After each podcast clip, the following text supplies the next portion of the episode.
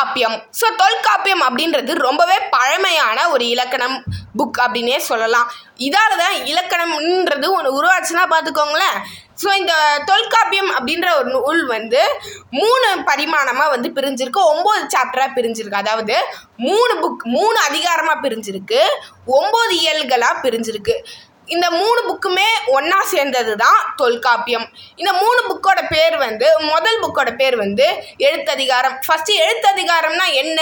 அதுக்கு என்ன மீனிங் அப்படின்ட்டு பார்த்துடலாம். ஸோ எழுத்ததிகாரம் அப்படின்றது வந்து நம்ம எழுதுகிறோம்ல அதில் ஏதாவது கிராமர் மிஸ்டேக் ஏதாவது பிழை இருந்ததுன்னா அதை எழுத்ததிகாரம்னு சொல்லுவாங்க.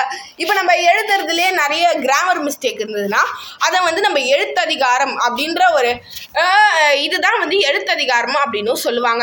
ஸோ நம்ம வந்து ஒரு விஷயத்தை தப்பாக எழுதிட்டோம்னா அதை வந்து நம்ம கிராமர் மிஸ்டேக்ஸ் ஏதாவது பண்ணியிருக்கோம்னா அந்த கிராமர் மிஸ்டேக்ஸை நம்ம சரிப்படுத்துறது தான் எழுத்ததிகாரம் அதாவது gra- எழுதியிருக்க கிராமரை வந்து கரெக்டாக எழுதணும். இதுதான் வந்து எழுத்ததிகாரம் எழுத்தோட மீனிங் என்ன அப்படின்னு கேட்டிங்கன்னா வந்து சவுண்டு லெட்டர் ஃபோனம் சவுண்டுனா வந்து சத்தம். சத்தம் அப்படின்றது வந்து நம்ம டே டு டே லைஃப்பில் நிறைய சத்தம் கேட்டுட்ருக்கோம் நிறைய சாங்ஸ் கேட்டுட்ருக்கோம் சாங்ஸ் நம்ம கேட்கறது சத்தம். லெட்டர் அப்படின்றது வந்து கடிதம். நம்மளுக்கு யாராவது வந்து லெட்டர் போட்டாங்க எனக்கு வந்து ஒரு இன்னைக்கு ஒரு லெட்டர் வரப்போகுது அப்படின்ட்டு நம்ம நிறைய பேர்கிட்ட சொல்லி கேட்டிருப்போம். லெட்டர்னால் வந்து கடிதம். ஸோ ஃபொனனம் இது எனக்கு என்னன்னு தெரியல.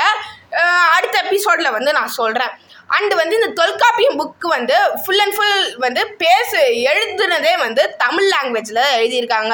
இதால தான் தமிழ் இலக்கணம் அப்படின்றது ஒன்று உருவாச்சு. இதை நான் ஸ்டார்டிங்லேயே சொல்லியிருப்பேன். ஸோ இந்த தமிழ் இலக்கணம் அப்படின்றது உருவானதுக்கான காரணமே வந்து ஒரு இவ இதை எழுதினவரோட பேர் வந்து தொல்காப்பியர். இந்த தொல்காப்பியர் வந்து என்ன பண்ணியிருக்காரு இந்த ஒரு புக்கை எழுதியிருக்காரு அதுவும் மூணு பரிமாணத்தில் எழுதியிருக்காரு இந்த மூணு பரிமாணமே வந்து தனித்தனியாக புக்கு வந்து இருக்குது அப்படின்னு இன்னைக்கு வரைக்குமே இருக்குது அப்படின்னு சொல்கிறாங்க ஸோ இப்போ நம்ம ஃபஸ்ட்டு புக்கை பற்றி கொஞ்சம் டீட்டெயிலாக பார்த்தாச்சு. செகண்ட் புக்குக்கு போகலாம் சொல்லதிகாரம். ஸோ சொல் அதிகாரம் அப்படின்றது வந்து நம்ம பேசுகிறோம்ல அதில் ஏதாவது சொ சொல்லில் வந்து மிஸ்டேக் இருக்கா? இப்போ நம்ம வந்து ஸ்பீக்கிங் மிஸ்டேக்ஸ் அப்படின்னு சொல்லுவோம்ல இங்கிலீஷில் அதுதான் வந்து நம்ம தமிழில் வந்து சொல் அதிகாரம்னு சொல்கிறோம் ஸோ வந்து இருக்கிறது நம்ம வந்து தமிழில் இருக்கிறது தான் அப்படியே வந்து இங்கிலீஷ்லேயும் கொண்டு நம்ம இப்போ கற்றுக்கிட்டு இருக்கோம். ஸோ வந்து சொல் அதிகாரம் அப்படின்றது சொல்லோட மீனிங் வந்து வேர்ட் இது நிறைய பேருக்கு தெரியும். சொல் சொல் அதிகாரம் இப்போ நான் பேசிகிட்டு இருக்கேன் உங்ககிட்ட. இதில் ஏதாவது தப்பு அதாவது கிராமர் மிஸ்டேக்ஸ் தமிழில் ஏதாவது இருந்ததுன்னா பேசும்போது அதை வந்து திருத்தறதுக்கு தான் இந்த சொல் அதிகாரம் அப்படின்ற ஒரு குறிப்பை வந்து தொல்காப்பியர் எழுதியிருக்காரு. ஸோ இது வந்து இது அவரோட செகண்ட் புக் அதாவது இப்போ நான் வந்து ஃபஸ்ட்டு சொன்னது வந்து சொல் சொல்லதிகாரம் இப்போ நான் சொ- அதாவது Ezhuthathikaram first book second book வந்து சொல்லதிகாரம் இந்த சொல்லதிகாரமில் வந்து ஃபுல்லாகவே வந்து நம்ம பேசுறதுல என்னென்னலாம் வந்து மிஸ்டேக்ஸ் இருக்குது கிராமர் மிஸ்டேக்ஸ் இருக்குது அப்படின்றத பற்றி தான் போட்டிருப்பாங்களா. அண்ட் வந்து இதில் வந்து ஃபுல் அண்ட் ஃபுல் வந்து அந்த ராஜாக்கள் இருந்தது. அப்போ இந்த சொல்லதிகாரத்தில் ராஜாக்கள் இருந்தது. அதெல்லாம் கூட போட்டிருக்காங்க.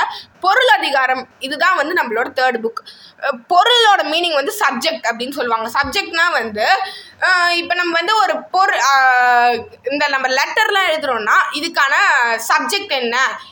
அப்படின்ட்டு நம்ம தனியாக வந்து எழுத வேண்டியதாக இருக்கும். ஸோ அதை வந்து நம்ம பொருள் அப்படின்னும் சொல்லலாம். பொருள்னா வந்து இப்போ வந்து யாரு அதாவது ஒரு சப்ஜெக்ட் இருக்குது இப்போ வந்து எனக்கு என்னால் இதை பண்ண முடியல அப்படின்றத வந்து முன்னாடியே வந்து நம்ம கொஞ்சம் ஷார்ட்டாக சொல்கிறது தான் வந்து சப்ஜெக்ட் பொருள் அப்படின்னு சொல்லுவாங்க.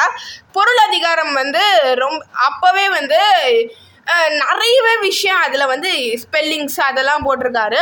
நிறைய தமிழ் லிட்ரேச்சர் வந்து இந்த ஒரு புக்லேருந்து கண்டுபிடிச்சிருக்காங்க.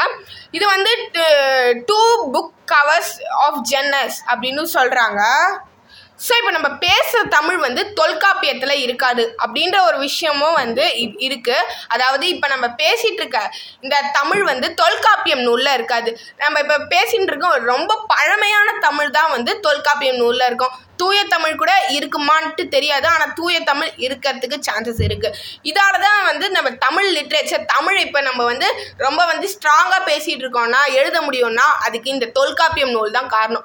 ரொம்பவே பழமையான ஒரு புக் அப்படின்னு சொல்லலாம். ஸோ வந்து இந்த தொல்காப்பியம் வந்து எழுத்ததிகாரம் சொல்லதிகாரம் பொருளதிகாரம் அப்படின்ற ஒரு மூணு பார்ட்டாக பிரிச்சிருக்காங்க.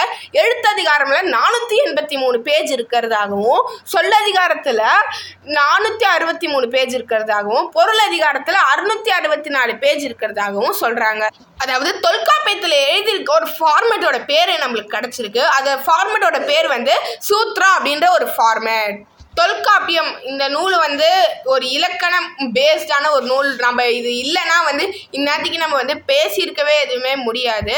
ஸோ இது ரொம்ப பழமையான நூல். இன்னும் நிறைய நூல்களை பற்றிலாம் வருது. இன்னும் நிறைய நிறைய நூல்களெல்லாம் பற்றி நம்ம ஸ்பாட்டிஃபை பாட்காஸ்ட்டில் போட்டுக்கிட்டே தான் இருக்க போகிறோம் நன்றி வணக்கம்.